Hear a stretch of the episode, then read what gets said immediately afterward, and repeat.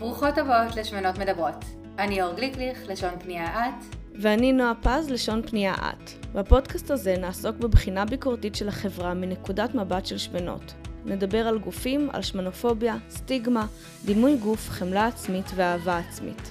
אנחנו דוגלות בתפיסה שהאישי הוא פוליטי, אז נדבר גם על רמת האינדיבידואלית וגם על החברה בכללותה. כאן אנחנו לא מדברות לגופה של אישה, לא מבקרות בחירות אישיות כאלה ואחרות, אלא מצביעות על המרחב בו הבחירות שלנו מתקבלות. יאללה, מתחילות.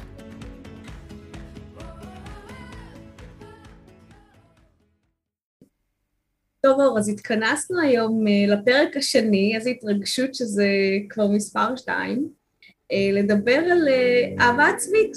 אהבה עצמית זה נושא שאנחנו שומעות עליו הרבה, הוא uh, על סטיקרים והוא בכל מיני uh, uh, סלוגנים, ואנחנו שומעות את זה בכל מקום, יאללה, רק תאהבי את עצמך. קשה, אז, קשה. להתחמק מלאהוב את עצמנו, מהדרישה לאהוב את עצמנו מכל מקום.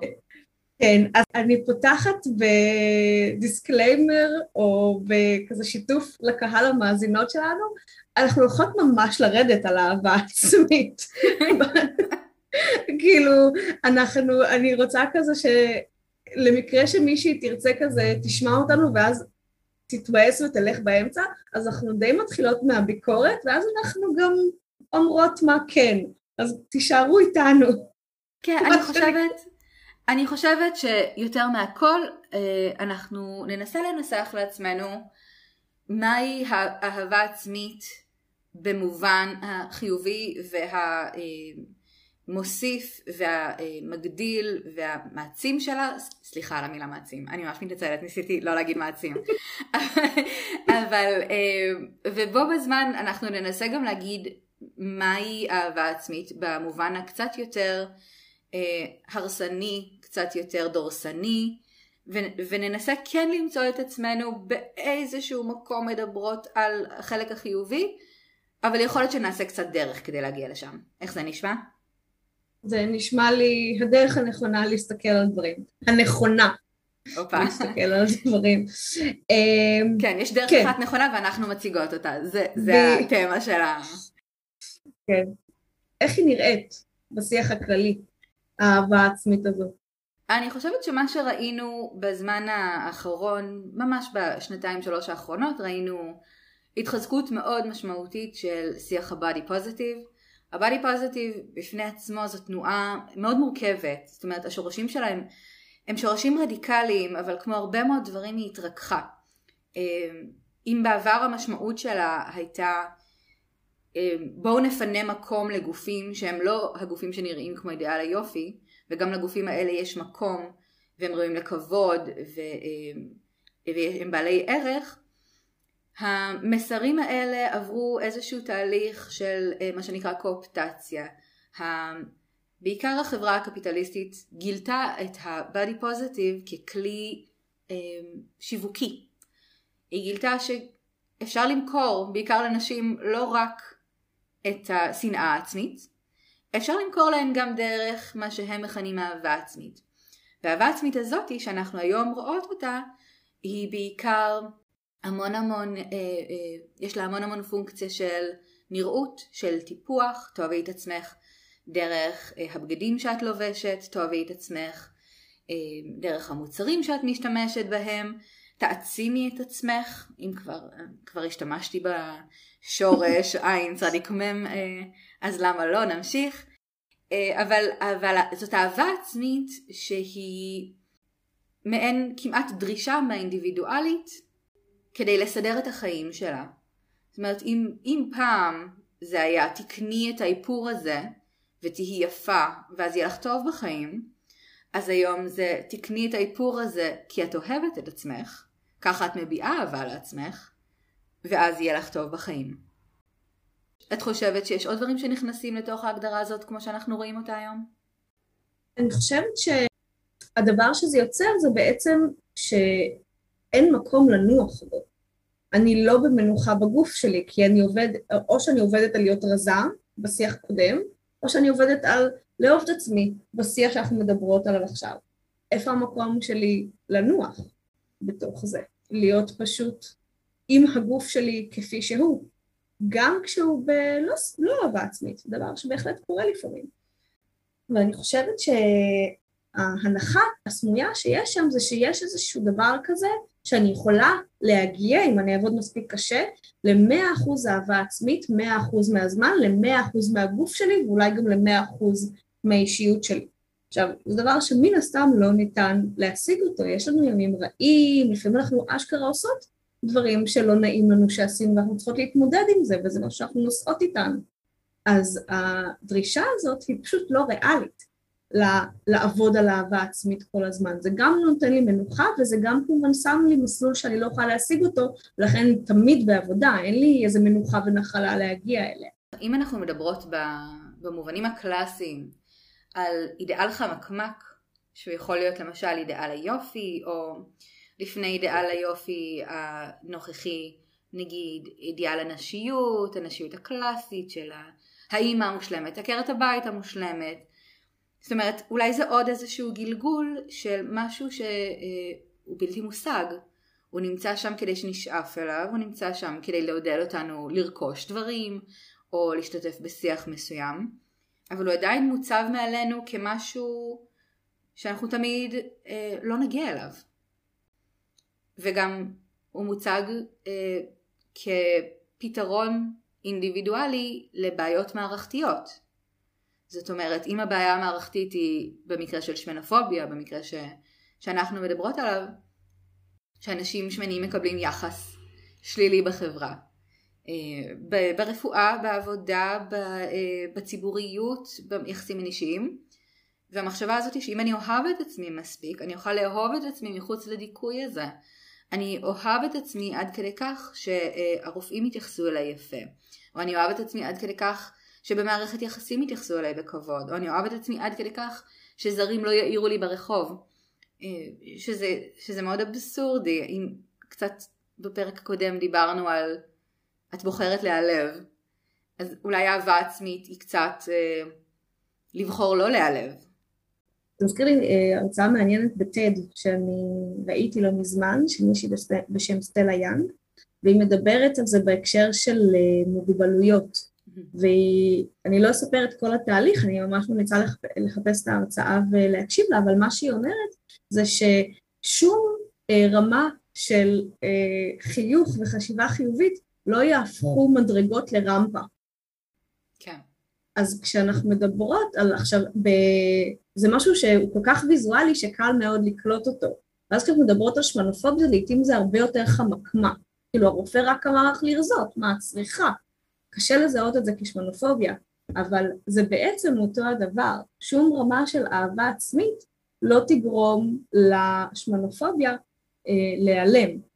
הדבר שזה כן יכול לעשות, וזה לא פתרון, זה פשוט הדבר שאנחנו עושות אחר כך, זה שאם אנחנו באהבה עצמית או השלמה או איזשהו ידע על המבנה הדכאני של החברה, יש לנו את היכולת לקחת את זה ובדיעבד לעשות משהו. כלומר לא להפנים את זה אלינו, אלא אחר כך בדיעבד לעשות משהו. אבל זה פתרון שאנחנו בלית ברירה לוקחות על עצמנו כדי להיאבק במבנה הדכאני. זה לא פתרון, זה התמודדות. אני, אני חושבת שגם בהרבה מקרים אהבה עצמית אה, היא מעטפת מחודשת לאותם, לא באמת פתרונות, אבל לאותן ביקורות ישנות.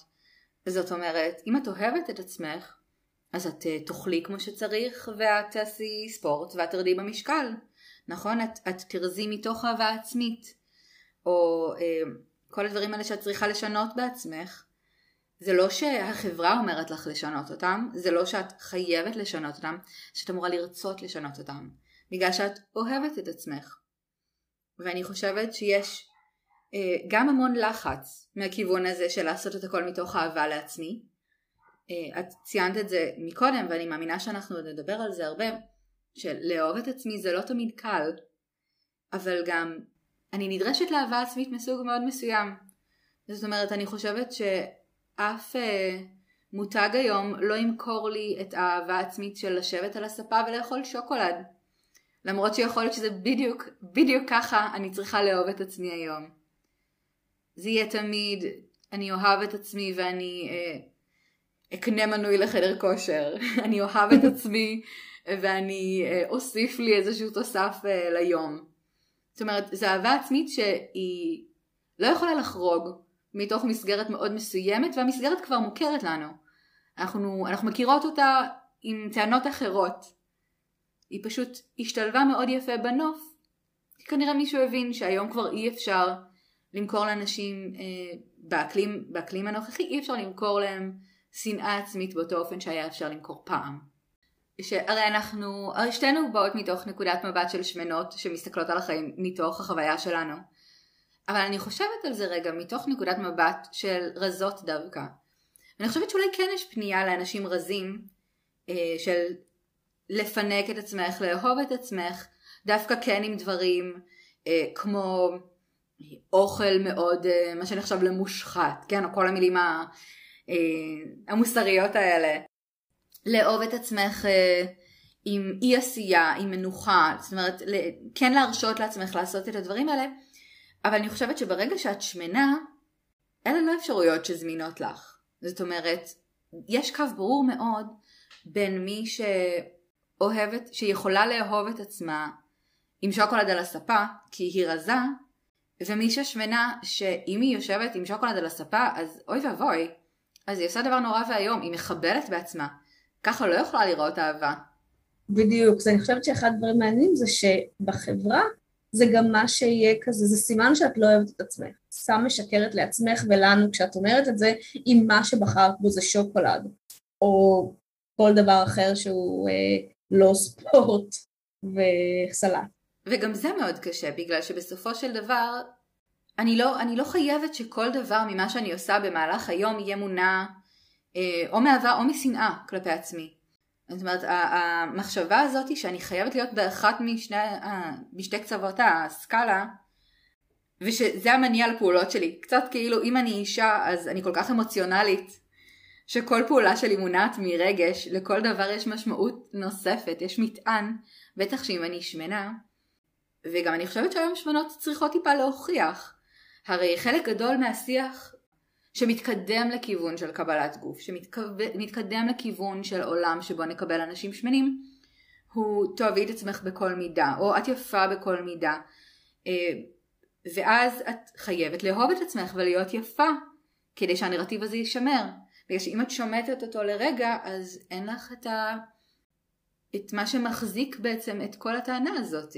אין לך את הבסיס שמאפשר לך להתקיים כמו שאת, בגלל שאת לא לקחת את הדרך הזאת שהיא הדרך המלך שפתאום גילינו.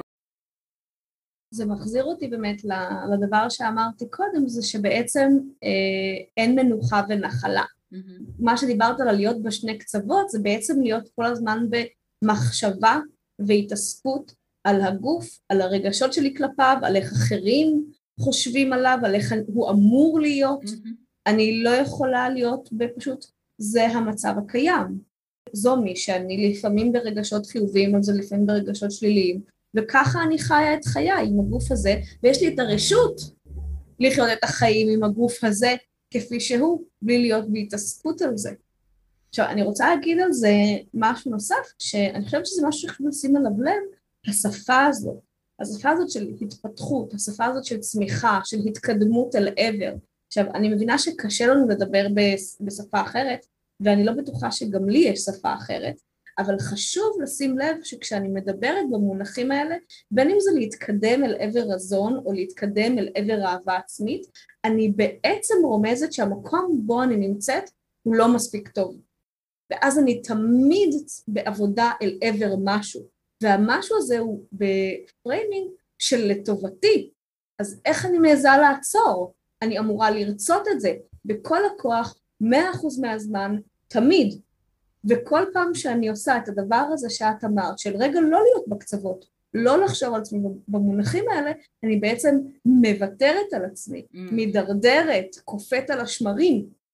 וכבר על זה יש לי פתאום את ה... איך את מעיזה, את אמורה לרצות להיות יותר ממה שאת.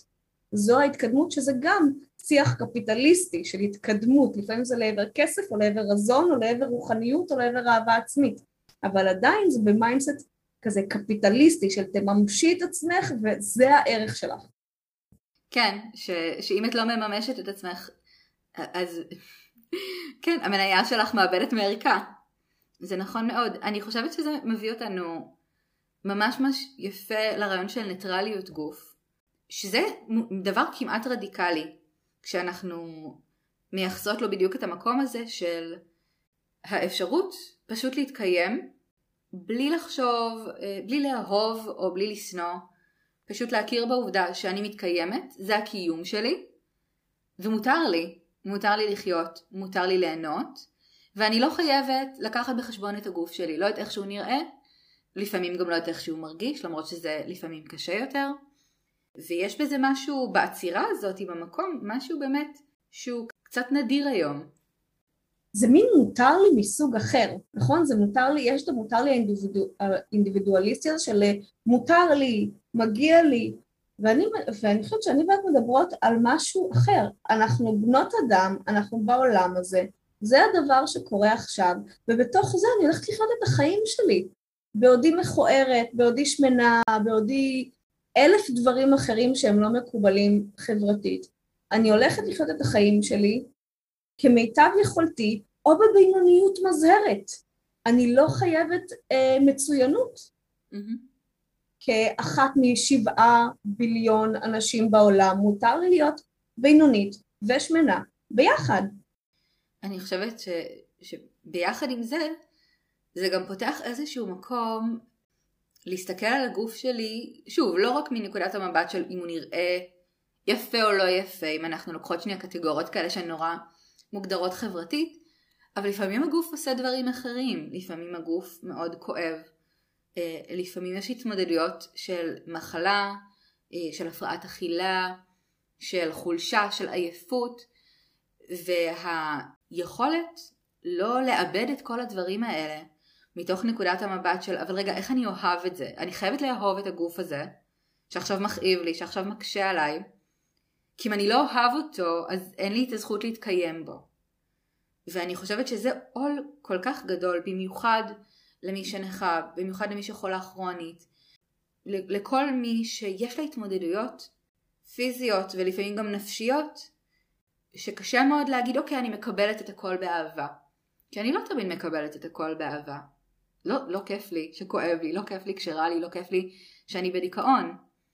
זה גם פותח את המקום לשנות את הגוף. לפעמים אני רוצה לשנות את הגוף שלי וזה לא אומר עליי שאני לא אוהבת את עצמי או שאני שונאת את עצמי, זה פשוט אומר שאני רוצה לשנות את הגוף שלי. וגם זה בסדר. אחד הדברים בשיח על אהבה עצמית, כשהוא נעשה באופן כזה, זה שהוא מין אה, דורש מאיתנו מין מעקף רוחני כזה דרך הרגשות השליליים. מה פתאום, אני מקבלת את מה שיש, אני באהבה, שום דבר לא נוגע בי. קצת דיברנו על זה בלא להיעלב של פעם, בפעם הקודמת.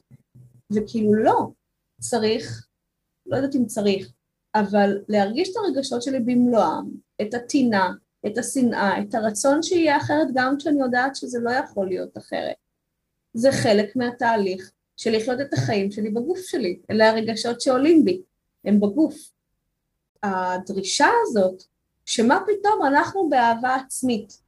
אני עכשיו uh, מתוך השנאה הזאת הולכת לעשות יוגה, או מה שלא יהיה, זה פשוט לא, עכשיו אני בשנאה, בסדר? עכשיו אני בכעס, זה הדבר ש, שמתרחש.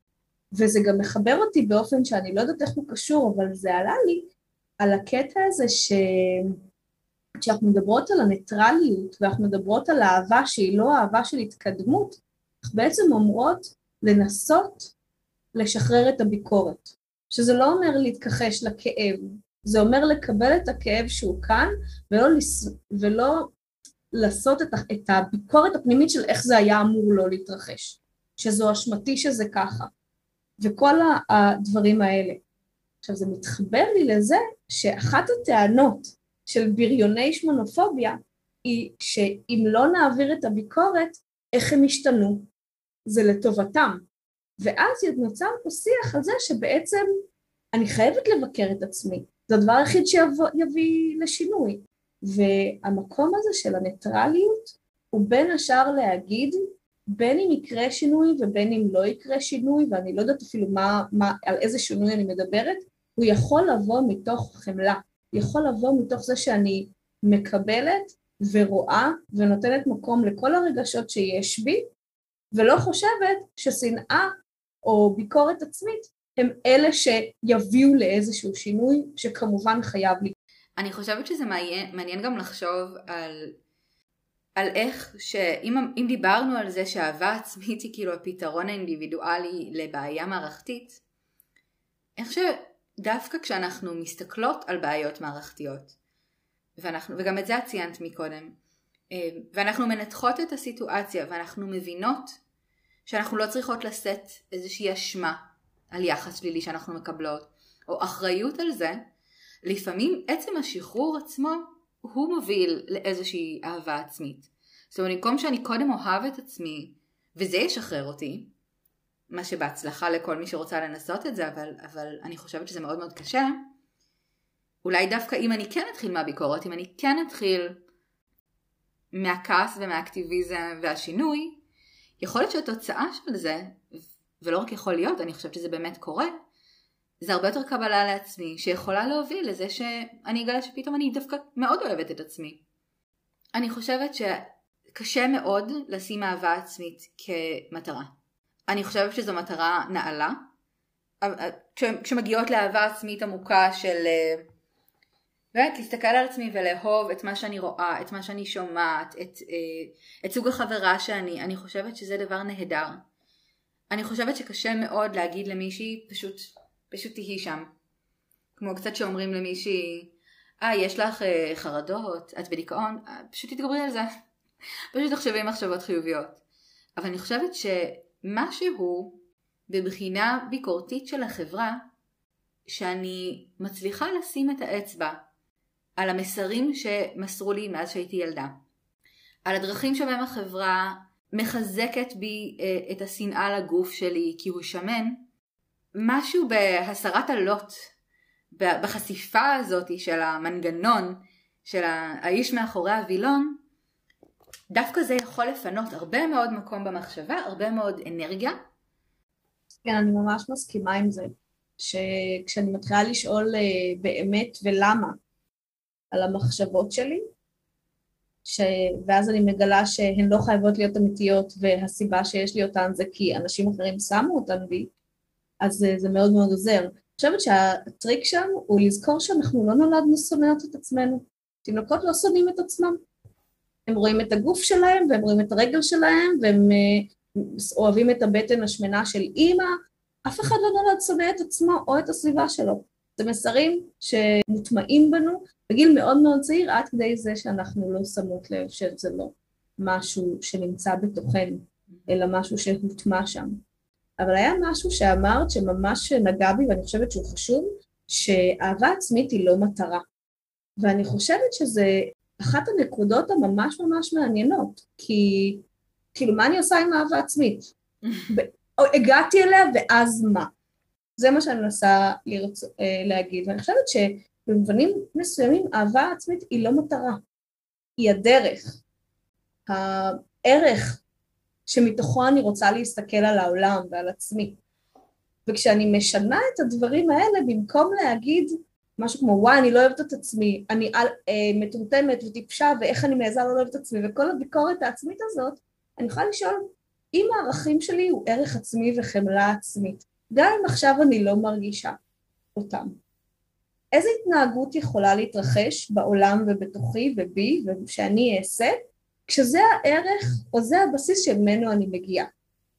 ואז לחשוב את התשובה הזאת, אני לא ארד על עצמי ואני אתקשר לחברה וגם אם אני עכשיו מלאה ואכלתי יותר ממה שרציתי אז uh, עוד קולות של שנאה עצמית הם לא יעזרו, כלומר במקום לשים את זה כמטרה לשים את זה כאיזושהי שאלת בסיס, כאיזושהי אווירה, אני לא יודעת אפילו מה המילים הנכונות לשים את זה שם, אבל זה משנה לחלוטין, כי אז אני לא מקבלת על זה מאה, אני פשוט בוחנת מה זה אומר בחיים שלי, ומנסה לפעול מתוך זה. טוב, אז נועה, אני מרגישה שעשינו משהו קצת, קצת לא הוגן כלפי המאזינות שלנו, כי אנחנו התחלנו עם ביקורת על אהבה עצמית, עשינו איזשהו סיבוב שלם, וחזרנו לכמה שאהבה עצמית כן יכולה להיות דבר ממש טוב וממש מקדם ושאפשר להפוך אותו לחלק מהחיים. אז אני רוצה לשאול אותך, איך, איך כן לאהוב את עצמנו? אז באמת אה, זו שאלה מהממת וזה באמת נראה לכאורה, שלכאורה עשינו דבר והיפוכו, כאילו אמרנו ביקורת ואז בעצם חזרנו לזה. אבל אני רוצה שנשים לב שדיברנו על שני סוגי אהבה עצמית נקרא לזה, והראשון היה הצורה הקפיטליסטית, על להתקדם אל עבר משהו, שאם אני לא בהתקדמות הזאת אז משהו בי תקול, אז אני עצלנית, אז אני לא עושה את העבודה. והסוג האחר של אהבה עצמית הוא מה שסוניה רנה טיילור קוראת לו אהבה עצמית רדיקלית, היא כתבה את הספר The Body is not an apology, אני מאוד מאוד מאוד ממליצה עליו, הוא מאוד חד ומעניין וחומל, ואחד הדברים שהיא אומרת זה שאהבה עצמית רדיקלית היא התנגדות ויציאה כנגד בושה. והבושה היא דבר שהחברה מכניסה לנו, בושה מהגוף, בושה לפעמים מההתנהגות שלנו, שאנחנו לא מספיק, שאנחנו יותר מדי, כל הקולות האלה. ואחד הדברים הממש מעניינים שהיא אומרת על אהבה עצמית, זה שאנחנו חייבים קודם כל לאהוב את הגוף שלנו, כדי שנוכל לאהוב גופים של אחרים. וכשהיא אומרת לאהוב את הגוף שלנו, היא לא מתכוונת לוואי האיפור הכי מגניב וללכת עם שמלות הכי יפות ולהרגיש ביטחון עצמי. היא מתכוונת לזה, לפירוק הרדיקלי של הסולם ההיררכי של מהו הגוף השווה. והגוף השווה בחברה שלנו הוא של גבר, סיסג'נדר, לבן, רזה. ובטח יש פה עוד כמה סטרייט ועוד כמה אה, הגדרות. וכשאני באה ואני אומרת, כל הגופים שווים, עכשיו זה ממש מעניין לראות שכל הדיכויים נעשים דרך הגוף. הצבע שלו, הגודל שלו, כמה הוא יכול לטפל בעצמו, היכולת הגופנית שלו, כל הדברים האלה זה דרך הגוף, והדבר שהיא אומרת זה, אנחנו צריכים לפרק את הסולם. כשאני אוהבת את עצמי ואני לא משווה את עצמי למיקום שלי בסולם ולעומת גופים אחרים, אני נותנת מקום למגוון. והשוני פה הוא בביטוי לקבל את השונה, והיא נגד הביטוי הזה. כי לקבל את השונה אומר שיש משהו שהוא לא שונה, שיש משהו שהוא הרגיל, ואז אני קצת פותחת את הראש כדי לקבל, והיא אומרת לא, אנחנו אה, נותנים מקום למגוון, מתוך תפיסה של מגוון מעשיר את החברה, שהוא טוב, שהוא עושה עולם טוב יותר. וזה העניין של האהבה עצמית, זה לקבל את הגוף שלי כפי שהוא, באופן שגורם לי לא להשוות את עצמי לאחרים, ולא לחשוב שיש יותר ופחות, ובכך לתת מקום גם לגופים אחרים, באופן שמפרק את הסולם ההיררכי של החברה. עכשיו, זה קונספט מאוד מאוד גדול, ו- והוא פירוק אידיאולוגי ו- ותיאורטי של, של זה. ביום יום זה יכול להיראות בדרכים מאוד מאוד קטנות, אבל בין השאר זה לשאול את עצמנו שאלות על איך אנחנו מתייחסות לגוף שלנו ושל אחרות. מה ההשוואות שאנחנו עושות, איפה נכנסים האמור והצריך וההתקדמות וההתפתחות הזאת שדיברנו עליה קודם. אני חושבת שזה מוביל אותנו בצורה מאוד מאוד טבעית אה, למשהו שאני חושבת ששתינו חושבות שהוא מאוד חשוב, וזה לקחת אותנו מהתיאוריה לפרקטיקה. בגלל שלדבר על אהבה עצמית ועל פירוק רדיקלי, אני חושבת שזה משהו שהרבה יותר קל לדבר מאשר לעשות. אז אילו כלים את היית ממליצה אה, למאזינות שלנו להתחיל לבחון או לאמץ או אה, לחשוב עליהם? אז אה, קודם כל יש שתי רמות, אני חושבת, אנחנו נדבר על שתיהן. אחד זה היום-יום, החיים האישיים שלי, והשני זה באמת ברמה הרחבה יותר של החברה. אז אני הולכת להגיד פה דברים שהם סופר קלישאות, ואז יחשבו אולי שכל מה שאמרתי קודם, אם אני חוזרת לדברים האלה, אז, אז מה עשיתי בזה? אבל אני רוצה להגיד, הקלישאות האלה שאני הולכת להגיד עכשיו, הן עובדות. הן עובדות עליי, אני יודעת, כי עשיתי אותן, וכאילו הן מוכחות מחקרית בכל מיני מחקרים בפסיכולוגיה חיובית שמראים מה גורם לאנשים להיות יותר בנחת עם עצמם, להיות עם יותר אנרגיה, לחשוב על עצמם מחשבות טובות יותר, או לחלוטין מוריד להם והופך אותם לפחות אה, שבעי רצון מעצמם. אז הכלים. הדבר הכי בסיסי, איפה שאני נמצאת, משפיע על מי שאני. אז למצוא אנשים שחושבים כמוני, שזה אומר קהילות של שמנות, שזה אומר uh, גם אחרי מי אני עוקבת בפיד שלי, פייסבוק, אינסטגרם, טוויטר, לא צריך לעקוב, לעקוב אחרי הטרנד החדש של הדיאטה, פשוט לא חייב. אפשר להוריד את זה וללכת למצוא את האינפלואנסריות שהן שמנות. הדבר הכי, אני אספר עליי זה מה שאשכרה עשיתי, היה איזה יום שבו פשוט הרגשתי ממש רע עם עצמי, וממש הרגשתי את סללום, סללום המחשבות אה, הרעות מתחיל, ולקחתי לורדים, טושים וציירתי לבבות על המראה. ועד היום יש לי את המראה הזאת, עברו כמה וכמה שנים טובות, כשאני מסתכלת במראה, יש שם לבבות, כדי להזכיר לי, באופן הכי ויזואלי שאפשר, שזה בסדר לאהוב את עצמי, שזה בסדר להסתכל במראה, ואני לא אגיד לאהוב, לא לשנוא, להיות ניטרלית עם הגוף שאני אה, מסתכלת עליו. אני גם ממש ממליצה להתיידד עם המראה, להסתכל על עצמי בעירום, להסתכל על עצמי כגוף שלם. אחד הדברים שאנחנו רואים שיש לנו נטייה לפרק את עצמנו לגורמים, לאיברים. הבטן פה, והאף ככה, והקמת הספציפי הזה, והמידלדלים, השם הנפלא, בידיים. אנחנו לא רואות את עצמנו כגוף. ללכת אחורה, להסתכל בעירום ולראות את הגוף השלם. ואולי גם לחשוב על, אה, על מה המשמעות של הגוף הזה. הגוף הזה הוא הקיום שלנו בעולם. הגוף הזה תופס מקום, הגוף הזה הוא דבר שאפשר לחבק אותו, אה, הוא דבר שמאפשר לנו לעשות כל מיני דברים שאנחנו אוהבות. אה, הוא, הוא יותר מרק הנראות שלו. והצד השני של זה, זה של אם יש יום, מה שנקרא יום גוף רע, ואני לא מצליחה לראות את הדברים הזה, אז אני לא רק הגוף שלי. מותר לי לעזוב שנייה את הגוף בשקט, להחליט שהיום אנחנו בשקט מתוח, ולעשות דברים אחרים. ולזכור מה הדברים האחרים. אני חברה טובה, ואני פודקסטרית, ואני...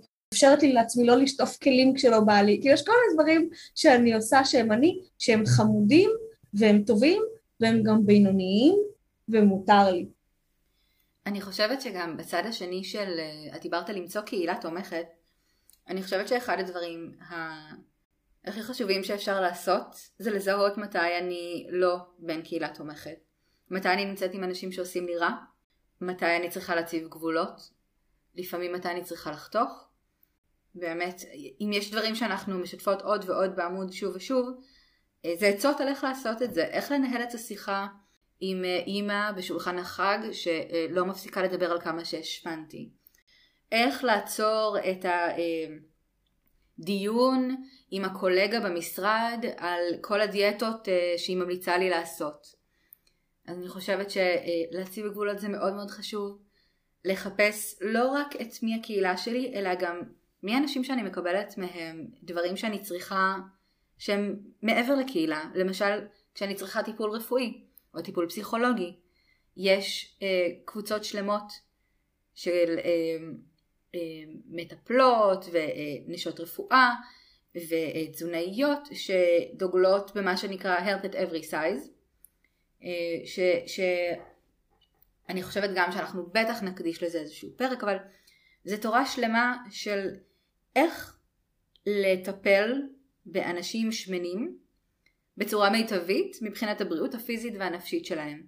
וחלק מאוד משמעותי מזה זה לנטרל לחלוטין את הדיבור על משקל, לא להציב ירידה במשקל כ, אה, כמטרה בדרך, לא לבריאות גופנית, לא לבריאות נפשית, חס וחלילה, אה, ש... אה, להציב במרכז את המטופלת כמו שהיא היום ולהציע לה דברים שיעבדו בשביל הגוף שלה כמו שהוא עכשיו, בשביל הנפש שלה כמו שהיא עכשיו ולא לראות בה איזושהי תחנה בדרך ליעד סופי, ששם יהיה בסדר, שם יהיה אפשר לטפל. את תרדי 50 קילו ואז אני אתן לך את התרופה הזאת שאת צריכה. אה, אז אני חושבת שזה מאוד מאוד חשוב גם לחפש את האנשים האלה והם קיימים. וגם בישראל יש עכשיו, יש יותר ויותר אה, נשות מקצוע שלוקחות על עצמן את הפרדיגמה הזאת ואני חושבת שזה רק ילך ויגדל כי זה באמת עוזר וזה מצליח ויש לזה אה, הצלחות מאוד מאוד מרשימות. אני חושבת שהדבר ש... שהוא עובר כחוט השני בכל הדברים האלה, בייחוד במה שאת אמרת על זה שמגיע לי טיפול רפואי ולחפש את המקומות שטובים לי, זה התחושה הזאת שמותר לי, שמגיע לי, שאני ראויה, לא כי אני משהו מיוחד, אלא כי אני בן אדם בעולם. זה הבסיס של הבסיס, שאיפה שלא טוב לי, מותר לי לקום וללכת. שאם אני לא מקבלת מענה, מותר לי לקום וללכת. שגם אם יש שם מישהו בעל סמכות, ומשהו בי אומר לי שזה לא מספיק וזה לא נכון, מותר לי לחפש את הבן אדם שאני ארגיש שרואה אותי ושומע אותי ומאמין לי כשאני מספרת מה עובר עליי. דיברנו רגע עכשיו על הדברים באמת שהם אה, הדברים שאני יכולה לעשות בתוך החיים הפרטיים שלי. אה, יש משהו נוסף שהוא בעצם סוג של אקטיביזם אה, ואני אשמח לשמוע אותך, אני, את ממש עושה את זה, אז אני ממש אשמח לשמוע על זה. זהו, כשאת אומרת שאני ממש עושה את זה, אני חושבת, הקונטקסט הוא קודם כל אנחנו עושות את זה. אני חושבת שבזה שאנחנו מנהלות את העמוד, את שמונות מדברות, וכל מי שמשתתפות איתנו בקהילה, זה, זה אקטיביזם אה, ברמה הפמיניסטית, ברמה באמת הכי קונקרטית, בגלל שבסופו של דבר ברגע שאנחנו מנתחות ניתוח ביקורתי את החברה, אנחנו מובילות לשינוי בין אם נרצה ובין אם לא. עצם זה שאנחנו מסתובבות כסוכנות של שינוי בתוך העולם השמנופובי, אנחנו כבר מביאות לאיזשהו, לאיזשהו שינוי. אה, והדבר הזה גם מתרגם כמו במקומות אחרים, לעשייה אקדמית למשל. אה, שאני חושבת שלזה התכוונת, שאמרת שזה מה שאני עושה. Yep. שאני לאחרונה סיימתי באמת אה, תואר שני בלימודי תרבות, והיה לי המזל לעבוד עם אה, מנחה נהדרת, שאפשרה לי לעשות תזה בתחום של Fat Studies, שזה בעצם המקום האקדמי שבו בוחנים כל מיני פנים של החברה מתוך נקודת מבט של שמנים ושמנות, מתוך פרספקטיבה ביקורתית, שבעצם בודקת לא איך אפשר לשנות אנשים ולהפוך אותם משמנים לרזים, אלא מה קורה בעולם, בעולם סביב אה, הרעיון של להיות שמן ושמנה. אה, ואני חושבת שרואים את זה בעוד מקומות, בטח בכתיבה פמיניסטית, בתיאוריה קווירית, ב-disability studies, אז fat studies, התחום הזה שהיה לי המזל אה, לעבוד בתוכו, שזה ממש המקום היפה של האקדמיה שיכולה לפעמים להיות, יש שם מגדל שאין מנותק, אבל לפעמים אקדמיה היא בסיס אקטיביסטי, כי היא נותנת את הכלים ואת המשאבים לחוקרות לקחת נושאים שמשפיעים ממש על חיי היומיום, לפרק אותם ולתת להם משמעות. ואני חושבת שדבר יפה מאוד שראינו ממש לאחרונה, ונוסיף את הקישור לזה אה, בתיאור של הפרק, למשל מחקר אה, שנעשה ממש עכשיו בישראל, שבדק מה אה, עובר על נשים שמנות אצל, אצל הרופא, אצל הרופא והרופאה בקבלת טיפול רפואי. אני חושבת שהן קיבלו משהו כמו 6,000 תגובות והחוקרות הוציאו מאמר, הן התראיינו בתקשורת. אני, אני, זה מאוד מרגש לחשוב על זה, כי הן הולכות להשפיע ברמה מאוד מאוד ברורה על השיח ועל איך שהולכים להתייחס לאנשים שמנים שהולכים לקבל טיפול רפואי. אני לא אומרת שזה יקרה עכשיו, אני לא אומרת שזה יקרה מחר, אבל עצם העובדה שהן אה, גייסו כל כך הרבה תשומת לב לעניין הזה, יש לזה, יש לזה השפעה ממשית. ואני חושבת שאנחנו גם נעסוק אולי ספציפית במחקר שלהן בהמשך, אבל זה באמת אפיק אחד של אקטיביזם שאולי לא תמיד חושבות עליו כעל אקטיביזם, אבל הוא, הוא בהחלט מאפשר גם להסתכל על החברה בעיניים מפוקחות וגם לשנות אותה. אז באמת הכלי הכתיבה האקדמית הוא סוג אחד של אקטיביזם שהוא מאוד מאוד חשוב, ואני חושבת שהדבר האחר זה הנגשה של, של, ה, של המחקרים. אחד הדברים שאני עשיתי עם הדף בתחילת דרכו, כשהייתי עוד לבד ולא ידעתי וחשבתי שאני חייבת להיות גם סופר אקדמית ולא פשוט להגיד את דעתי, שאני שמחה שעשיתי את זה, זה לתרגם מאמרים, זה לסכם מאמרים ולהביא אותם, כדי שאנשים ונשים ידעו שזה לא חוויה אישית, זה לא הן, זה לא אנקדוטה, זה מערך אה, חברתי שמשפיע על כל אחת ואחת מאיתנו, והמחקרים האלה מראים את זה. ואחד הדברים שעזרו לי מאוד, זה באמת לקרוא את המחקרים האלה עוד לפני שפרסמתי אותם כחלק מהאקטיביזם שלי, זה לקרוא את זה ולראות שאני לא לבד. אז חלק מהכלים שאני מציעה למי שרוצה ולמי שזה מתאים, לקרוא מאמרים, לקרוא בלוגים של אקטיביסטיות, להיות מאורע בשיח שמראה שזה לא סיפור אישי. זה גם סיפור אישי, אבל לא רק. כי זה אחד הדברים שעזר לי לזהות את הקולות בראש שלי ולשאול עליהם את הבאמת הזה. כשאני מזהה מחשבה ואז אני אומרת, רגע באמת? זה באמת ככה או שאני יכולה לחשוב משהו אחר? ולראות שאנשים אחרים כותבים על המחשבות האלה גם, ומנתחים אותם בהקשר החברתי שלהם. אז אני, אני רוצה שנייה אה, לשאול אותך אם יש לך דוגמאות של דברים שלמדת ממחקרים או שראית במחקרים, כי אני חושבת שזה יעזור אה, להסביר מה היתרון שאפשר למצוא שם. מה למשל? אז אני אדבר על דברים שהם גם שלא ממחקרים, אבל היו ממש פותחי מחשבה, זה היה משהו שלמדתי משמנות אחרות. אני אומרת את זה בכל פעם כי זה באמת היה משהו מהפכני. ההבנה שאני בן אדם והמושב באוטובוס זה, כיס, זה כיסא, ולכן זה לא שאני גדולה מדי עבורו, אלא הוא קטן מדי עבורי. אני הסובייקט, אני המרכז, והוא המדי או הפחות ביחס אליי, היה מהפכני. זה היה לחשוב לחלוטין מחדש על כל המרחב, וללכת ולהסתכל ולהבין שהמון מהמרחב, בלי ששמתי לב למה לא נוח לי, הוא פשוט לא מעוצב עבורי. גם כאישה, גם כשמנה, אנשים אחרים עם מוגבלויות או עם אה, זהויות לא הגמוניות אחרות סובלים מזה אפילו יותר, זה היה מהפכני, וזאת ראייה ביקורתית על היום יום שלנו. זה לקחת את המחשבה שלי ופתאום לתת לי עדשה אחרת על מה שאני רואה.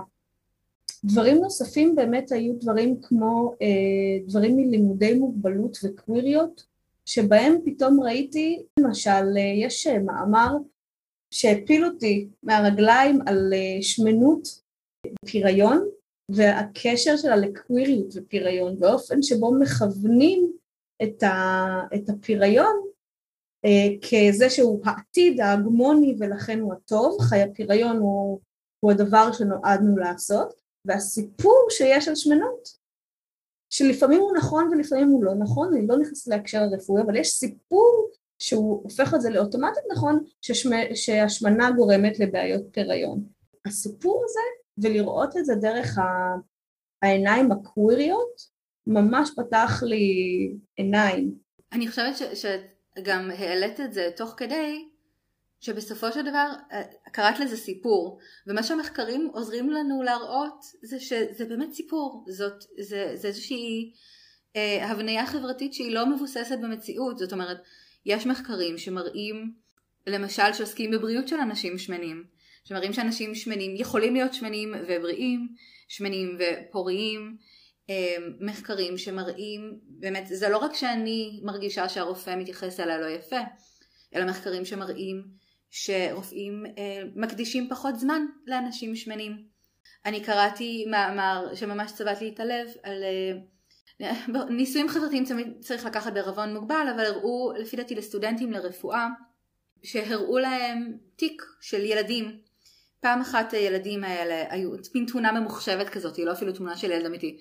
פעם אחת תמונה של ילד רזה, פעם אחת תמונה של ילד שמן. ושאלו את אותם סטודנטים לרפואה על הכאב של הילדים האלה. הילדים האלה מדווחים, מדווחים על כאב.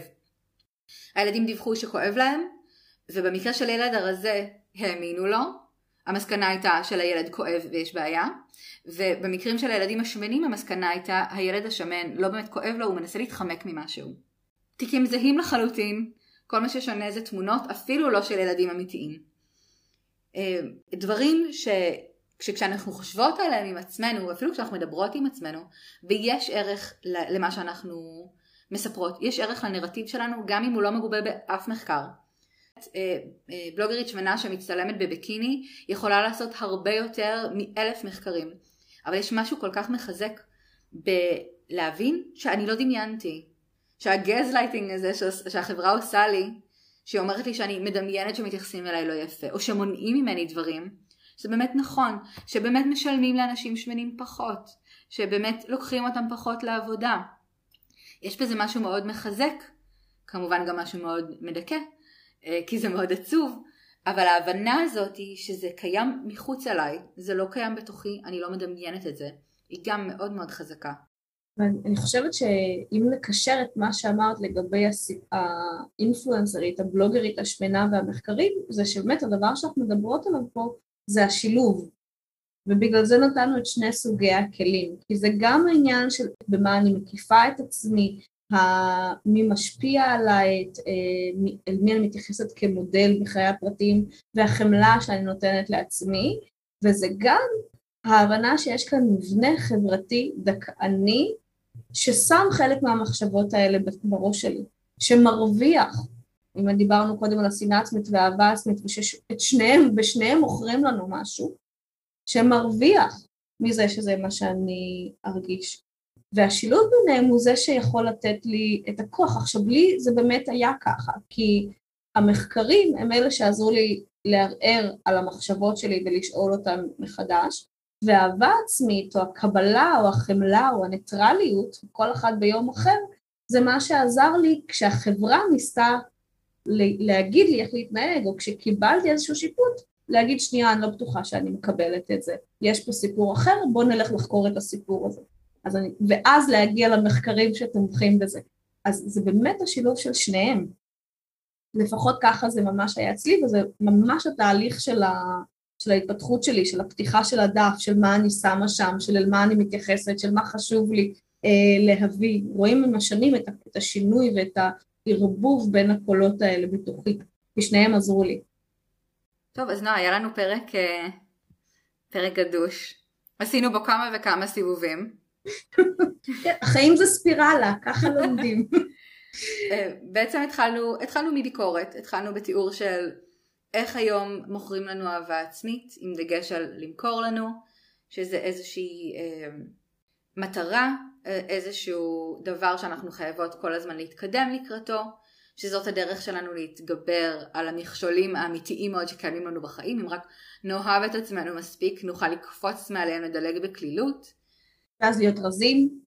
בהכרח, כמובן. אם, אם נאהב את עצמנו מספיק נהיה רזות ואז כאילו השלמנו את כל התהליך. אז התחלנו באמת מהביקורת על, אה, על הדרישות שיש מאיתנו להיות כל הזמן בתהליך שיפור, להיות כל הזמן באהבה, להיות כל הזמן חיוביות. דיברנו על זה שמותר לנו לא תמיד לאהוב את עצמנו, לא תמיד להרגיש טוב. אנחנו לפעמים צריכות או יכולות או מותר לנו להרגיש טינה וכעס. יש לנו ימים שהם טובים, ימים שהם לא טובים. דיברנו על הניטרליות של הגוף, על המקום הזה של לשחרר בכלל את הצורך לשפוט את הגוף לטובה, לשלילה, פשוט לקבל אותו כקיים בעולם, ושכקיים בעולם יש לנו זכות להסתובב בו, לשמוח בו, להיות עצובות, לחיות את החיים, ולא להסכים לדיכוי ולשמנופוביה שאנחנו מקבלות מגורמי מקצוע, מאנשים ברחוב.